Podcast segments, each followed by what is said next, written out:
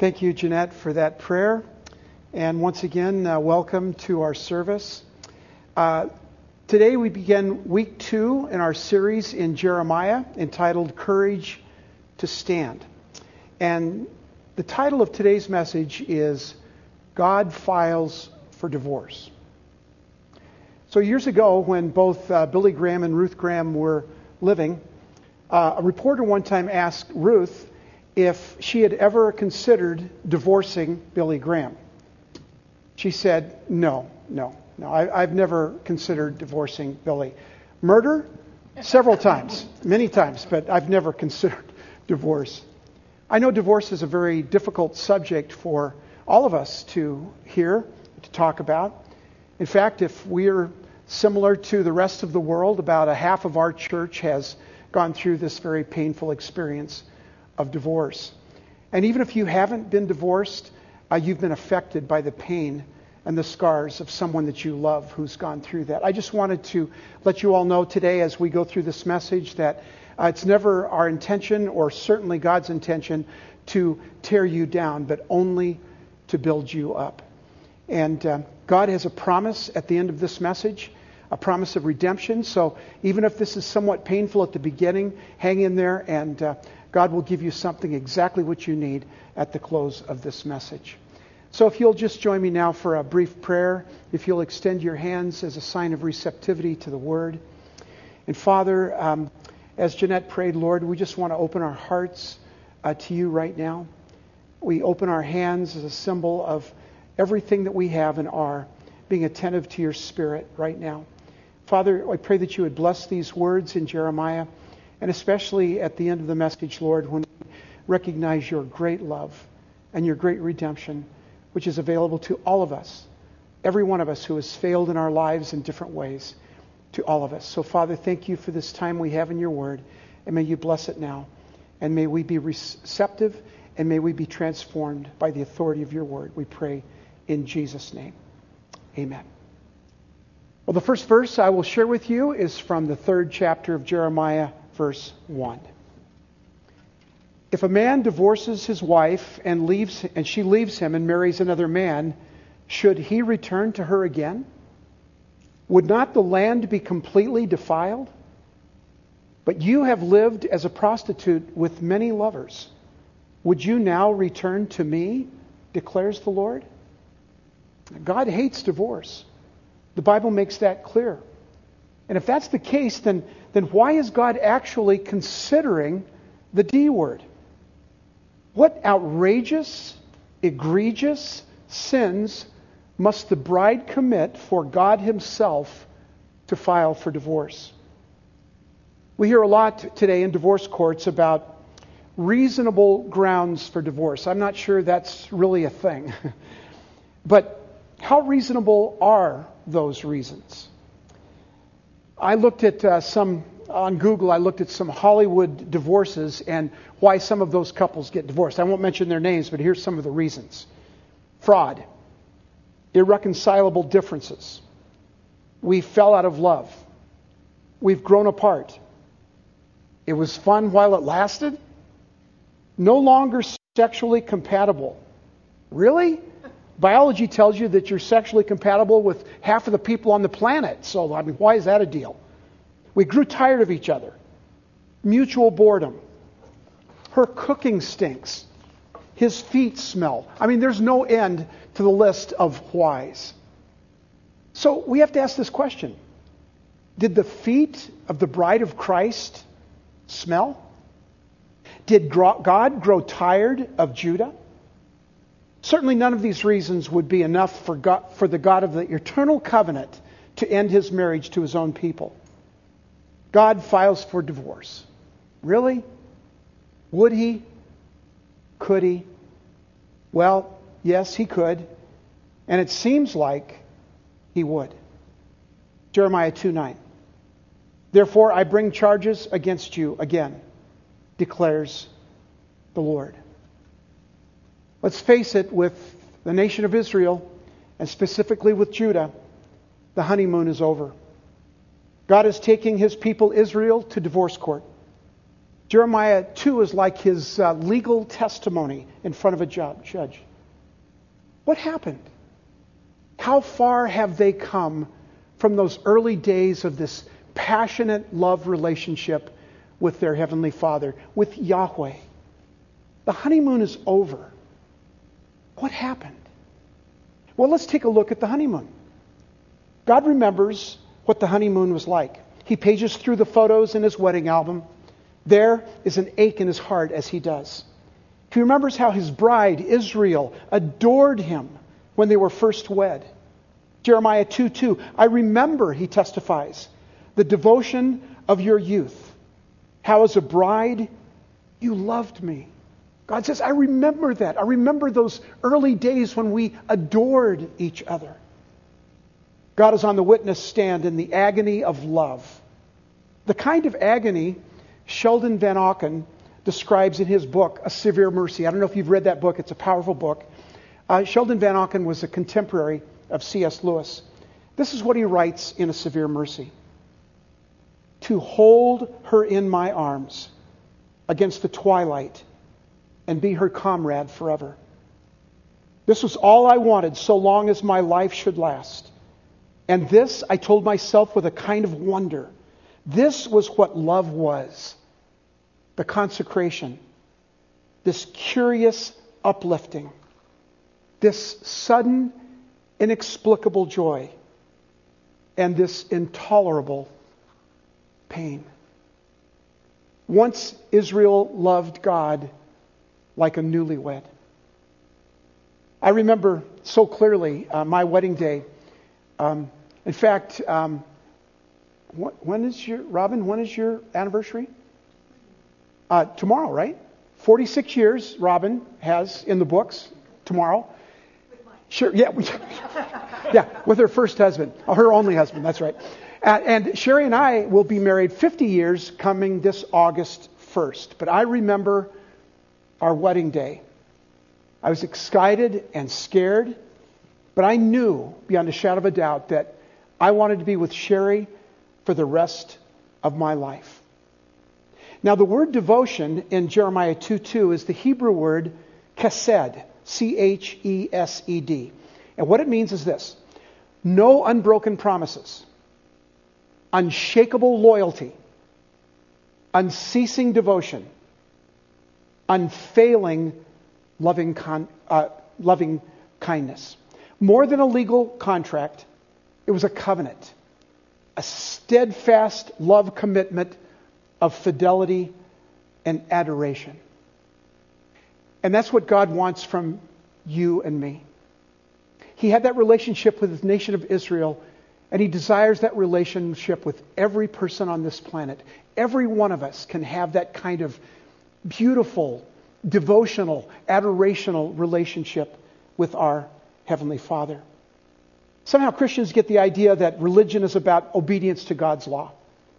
But God never intended our relationship with Him to be mere obedience of the will. God wants our hearts as well as our wills.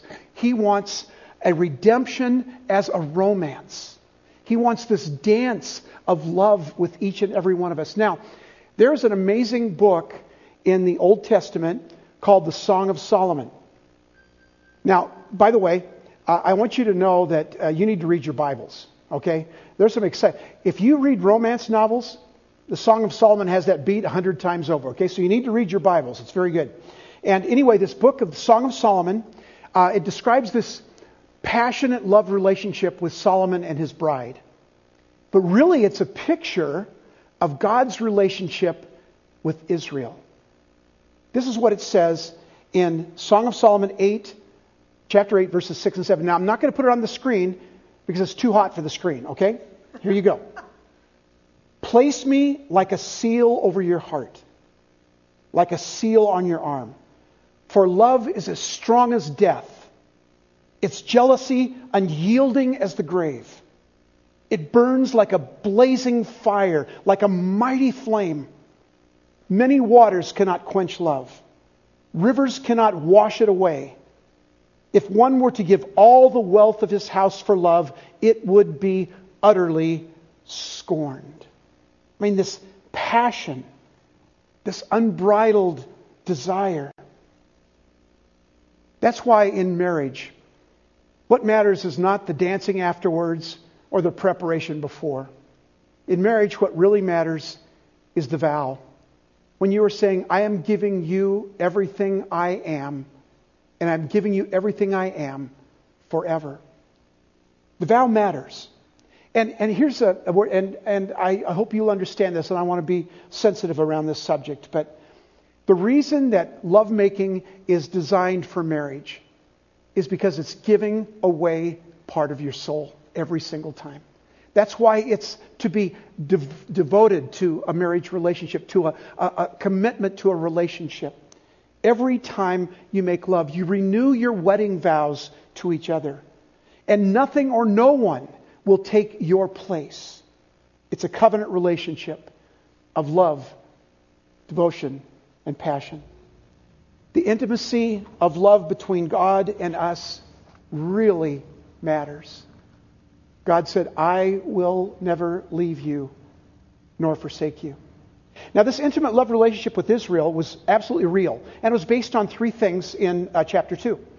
God had passion for his bride. Verse 2, uh, excuse me, chapter 2, verse 3.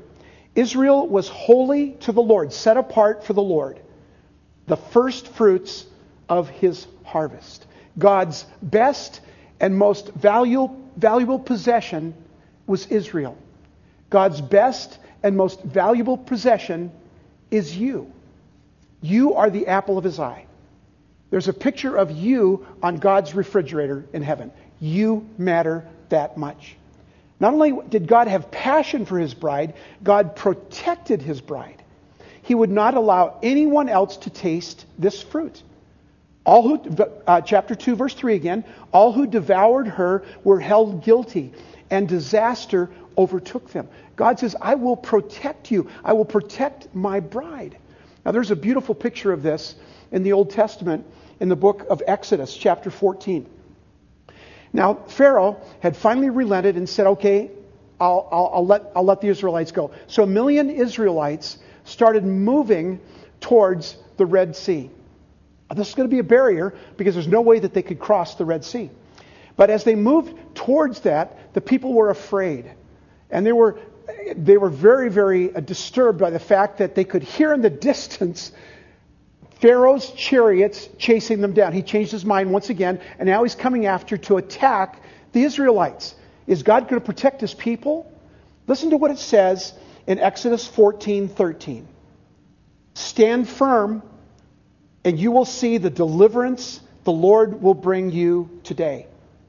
The Egyptians, listen to this, the Egyptians you see today, you will never see again. The Egyptians you see today, you will never see again. And then Moses raised his rod, right? And the seas parted, and the Israelites came through safely. God promises to protect you. God promises to protect us even through this coronavirus. God promises to protect us through all of these times of disaster and trial. All who devoured her, excuse me, all who devoured her were held guilty and disaster overtook them. God protected his bride. The third thing it says is that God provided for his bride. Verse 2 7. Chapter 2, verse 7. I brought you into a fertile land. God gave Israel a beautiful home. Plenty of food in the pantry, milk and honey, fine bone china on the table. It was phenomenal. That was the honeymoon, and it was sweet. But it didn't last. Here comes the complaint, the grounds for divorce. Time to wake up and smell the burnt toast. Have any of you ever experienced perpetual honeymoon? No.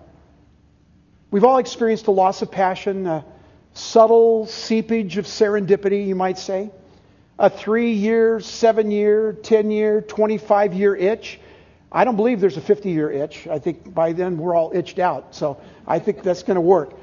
But we lose that butterfly effect, right? That tingling desire that, that we fall into a rut, a, a routine. And we forget our first love. This is what Jesus warned, of, warned us of in Revelation chapter 3. Don't forget your first love.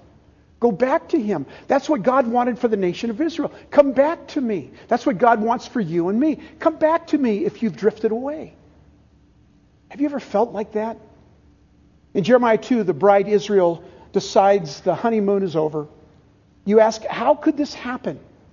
The wedding was so beautiful. The honeymoon was so passionate. The bride so devoted. The husband so faithful. Where did it all go wrong?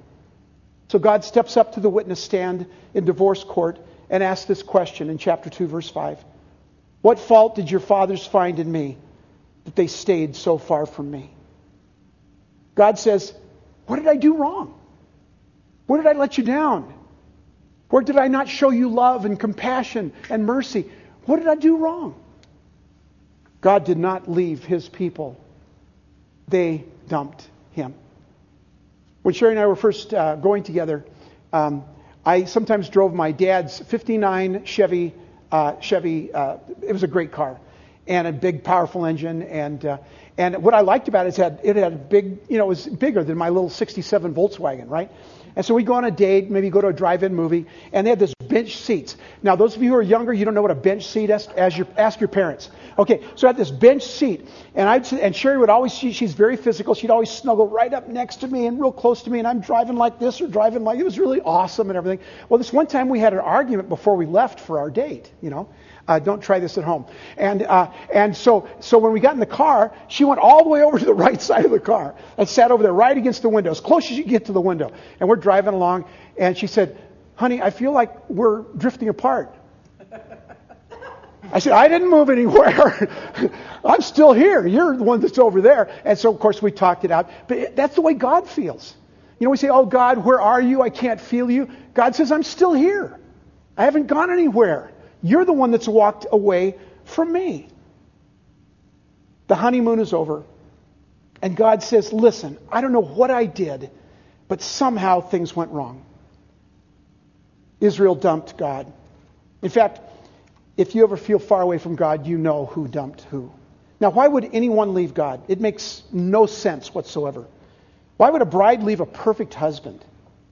Why, when God was faithful, attentive, and engaged, would Israel dump him? God is the one who's been wronged. He is the plaintiff, and this is his accusation in chapter 2, verse 5. They followed worthless idols and became worthless themselves. Oh, that is condemning.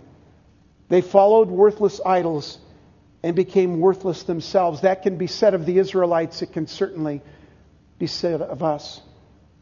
This is God's legitimate grounds for divorce. Quite simply, it's adultery. God's people have been having affairs with worthless idols. The word worthless in Hebrew, the word is hebel, H E B E L. It means a mist or a vapor. It's something that's empty. I mean, you, can, you can touch these worthless idols, but then they're gone. They have no substance, there's nothing to them. When uh, Sherry and I twice have been to Alaska on cruises, and we do some tours, and I'm always fascinated by these totem poles. Now, totem poles aren't strictly religious, but some uh, Native Americans see them as religious symbols, and, and it's about the spiritual side of animals and their ancestors and all of that. But what, what amazes me is in these totem poles, um, one time we were there, uh, maybe five, six years ago, and, uh, and they were all worn out. I mean, rain and snow and everything, and they were all kind of, you know, the paint was gone and they didn't look very good. And, and, and uh, sometimes we forget that false idols, false gods, have to be painted periodically. They have to be fixed up. They have to be repaired. These people, Israel, followed after idols that appear beautiful, but there's no substance. It's a mist. It's a vapor. I, I don't want to follow a God that I have to paint and repair. So marriage begins to, to die because of neglect. They no longer say, the text says, Where is the Lord? They stop looking for their bridegroom. They stop looking for the one who has loved them. Where is the Lord? They say that no more. They no longer recount the acts of God, what God did in the desert for 40 years, how God delivered them over and over and over again from the darkness, from the hunger. They stopped talking about God. They stopped looking at the photo albums. They focus only on what they can see right in the moment. We do that now with this virus. We only see what's going on in the moment instead of seeing what God is doing globally. What God wants to do globally. They stopped looking at God. And they were looking at other gods that had no substance. They were a vapor, a mist. Israel stopped loving, remembering, being in relationship. They followed worthless idols. That was grounds for divorce. So here's the evidence. Jeremiah 2 does not describe a situation of irreconcilable differences. This is not a no fault divorce. God has legitimate grounds for terminating the marriage. God says, They traded me for someone else. I was this perfect God, a perfect lover, a perfect husband, and they traded me in for false gods? It breaks my heart, the Lord says. So the rest of the chapter, chapter 2 and 3, are evidence of infidelity of God's people. So with the logic of a lawyer and the longing of a lover, God proves beyond a shadow of a doubt that his people have forsaken their first love. Let's take a look at some of the evidence. Exhibit A, chapter 2, verse 11. Has a nation ever changed gods? Yet they are not gods at all. But my people have exchanged their glory for worthless idols. What a ridiculous notion. Has a nation ever changed gods? Of course not. Travel the world from east to west. No nation ever changed their gods. Shoes, maybe, or hairstyles, but not gods. We don't do that. Even pagans are loyal to their gods. I mean, they cart them around wherever they go. Did the Canaanites ever abandon Baal or Asherah? No. Did the Babylonians forsake Bel or Merodach? No, it's ridiculous. The Israelites are confused, so confused, they are what I would call cross worshiping. It's like wife swapping, it's like relationship swapping. Away, uh, cross worshiping, away from the living God for wood or iron. Now, lest we be too hard on the Israelites, we do that today. I know a lot of Christ followers who are, and, and believe me, I'm not pointing at any fingers because I've experienced this, are what I would call practical atheists. Um, they really don't think much about God or pay any attention to God until Sunday morning. And then they throw God a few bucks and uh, 75 minutes, and then they're off and running again. We have so many gods, mist, vapor, so many gods that we have used to somehow replace the one true God. We do that same thing. We straddle the fence. We cross worship. We have a divided heart. In Revelation chapter 3, verses 15 and 16, we read these words. Jesus is talking to the church at Laodicea, one of the churches that were around uh, on the Mediterranean rim in Jesus' day. Here's what he said I know your deeds, that you are neither cold nor hot. I wish you were either one or the other. So because you are lukewarm, I am about to spit you out of my mouth. That's pretty harsh words. Revelation 3 15 and 16. Jesus said, Make up your mind. Who's your God? Who are you following? Have you come to believe that there is someone or something else that will satisfy the, the needs of your soul? Jesus says, Only I can do that. Only I can do that. When we leave God for worthless idols, it's no small thing. Be appalled at this, O heavens, and shudder with great horror. Chapter 2, verse 12. So that's exhibit A. You've literally switched gods. You have cross worshiped. Exhibit B. What is it like when God's people leave their husband? It's like leaving a spring of living water. Chapter 2, verse 13. My people have committed two sins. They have forsaken me, false gods, right? The spring of living water, and have dug their own cisterns. Broken cisterns that cannot hold water. Now, imagine living in the desert. Oh, wait a second. We don't have to imagine that, do we? Yeah, we do live in the desert. Okay, now, a cistern was an underground reservoir of water. And if there were cracks in the cistern or it was broken, guess what? Mud would seep into the cistern. So you dip down for water and you have this big glob of mud. Do you think it would be appropriate, instead of the spring of living water, Jesus, to go out to one of our canals here in Arizona? Uh, do you guys have like canals here in Tucson? Okay, we have them all over in Phoenix. And that's where carp live and garbage and everything else. What would it be like if you went over to one of those canals in Phoenix and you took a bucket and you dipped it and you started to drink that? That's what the Israelites did. They exchanged living water for water from a broken and a cracked cistern. Being fearful of being squashed by Assyria in the north and Egypt in the south and west, they substituted their political alliances. And anytime you have a political alliance and you think that somehow that's going to change the world, that's a broken cistern. Now, a word to us today. We have to be very careful. In our world, everybody is broken around politics. We need to, we need to keep our greatest and best uh, desire and passion for Jesus and not for politics because politics is what? It's the small kingdom. It's the kingdom of the world. So that's what they were doing. They sought somehow, if they aligned themselves with Assyria or Babylon, that somehow then would be mighty again, and that would be the solution to their problems. A broken cistern. A broken cistern. Judah wanted a political solution. God said, You don't need a political solution. You need to come back to your husband. You need to come back to me. Broken cisterns. Exhibit C. When God's people leave their husband, it's like a beast breaking free from its yoke. Now, Sherry went to Thailand on a missionary deal years ago, and she brought back a picture of this water buffalo in Thailand.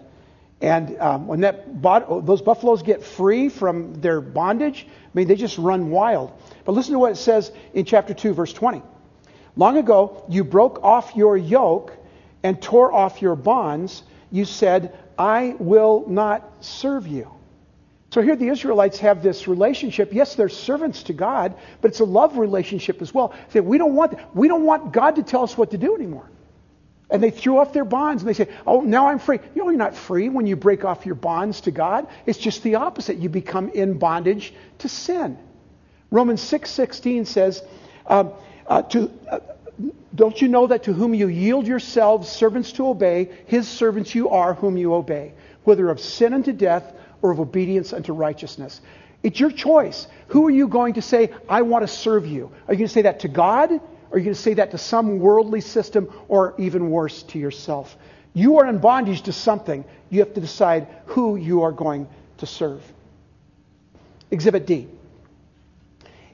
Chapter 2, verse 20. Indeed, on every high hill and under every spreading tree, you lay down as a prostitute, shacking up with gods that you hardly know. Baal worship included ritual prostitution. It included child, uh, child infant, infanticide. I can't believe, God says, that you have given up on me to claim one of these lovers that the world has to offer that are only a mist or a vapor? Every high hill and under every spreading tree you lay down as a prostitute. Exhibit E. Although you wash yourself with soda and use an abundance of soap, the stain on your, of your guilt is still before me, declares the sovereign Lord. Now, we wash our hands a lot these days, don't we? 20 seconds, warm water, 20 seconds seems like 20 minutes, but we do it anyway, right? Because we want our hands to be clean and we don't want to spread a virus. What God is saying here is the virus of idolatry, the virus of adultery. That is something that you can't wash your hands of. That sticks to you. That stays with you. That changes you from the inside out. Sin is not a cosmetic problem. It stinks, and when it stinks on you, it's spread and it stinks on others. I mean, we know the statistics. couples who've experienced adultery, less than one out of ten of those couples, their marriage survives. God says there's a better way, Israel, and there's a better way for you and I today. And then he goes on, I won't go into the other details, but another exhibit is a camel running aimlessly, looking for something to satisfy her. And another is a wild donkey in heat, like an uncontrollable sexual urge in an animal that's addictive and overwhelming. And this satisfies? No, it does not. Worst of all, how painful it is to realize that God's beautiful quiet bride has quite simply forgotten him. In times of trouble, she forgot God. All the evidence is at hand. What is the verdict? Is there enough evidence for a conviction? Are you kidding? This evidence sticks like taffy on a two year old, right? God wins. No defense. God gets the house, the chariot, the villa in Assyria, a large alimony, and the dog. He gets it all. How about you? Have you forgotten your first love? Have you searched for water in broken cisterns? And worst of all, have you forgotten God? He just doesn't cross your mind anymore? The court would say guilty. But this is not the end. Thank God there is reconciliation. Chapter 3, verse 14. Return, faithless people, declares the Lord, for I am your husband. Wow. To me, that is a breathtaking statement. After all that he's laid out, after all that God has said, after all that Israel has done, after the many times that you have broken God's heart, the many times you have sinned against God and against other people, after all of that has happened, here's what he says to you again I am still your husband. I am still your husband. It is the grace of God to the ungracious. It's God's faithfulness to the unfaithful. Even when God's love is unrequited, He does not cease to love you. Although His marriage is violated, He does not break His covenant with Israel or with you or with me. If you have never entered this love relationship with God, He's calling your name this morning to enter that kind of a passionate love, lifelong, eternal relationship. And if you're already in that romance of redemption, here's the word from God return to your first love. It's never too late. Go back and look at the wedding album again. Return to your first love. Now, here's the promise of God. It's found in chapter 31 of Jeremiah, verses 3 and 4. 3 and 4. This is God's word for you today. The Lord appeared to us in the past, saying, I have loved you with an everlasting love. I have drawn you with loving kindness. I will build you up again, and you will be rebuilt. O Virgin Israel. This is so beautiful and so powerful. God says to Israel, He says to you and me, He said, I will build you up. I will restore you. It's like you will become on your wedding night a virgin again. You'll be brand new. Therefore, if any man or woman is in Christ, he is a new creation. The old has passed, the new has come. God promises redemption for those who say, You are my God. Would you bow your heads with me, please? Father, I, I'm so thankful that you are God the second chance. Hmm. So thankful that your cleansing is so complete. Your forgiveness is so thorough that you restore Israel to her wedding night, a virgin, pure and passionate and madly in love with you. And, and Father, you restore us in that same way to that first love that we first had with you. It's like we come to you with, as that precious bride against that is untethered and untainted by the world. You say, let's start over. Let's begin again. You matter to me more than anything else in this world. So, Father, I just pray right now that everyone is listening to this message will simply bow their heads and just simply cry out to you, Oh Lord, I want to return to my first love. I want to go back to that place when I first met you and it was so exciting and so real and so passionate. Lord, I desire that first love once again. And God promises that He will restore that.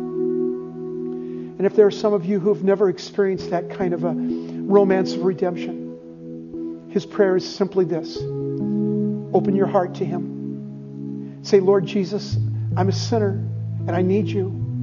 I need to have this relationship with God, and I don't know how to gain it except to simply say, I believe in you. I trust in what you did for me on the cross to die for my sins, and I receive you as my Lord and Savior. I begin this dance of redemption. I begin this time of love relationship with a God who will never let me down. So, Father, I pray for our whole congregation, for all those who are listening, that they will experience this beautiful, passionate, amazing love that you have provided for each and every one of us. Thank you, Father, and we pray these things in the precious and the holy name of Jesus, our Lord and Savior. Amen.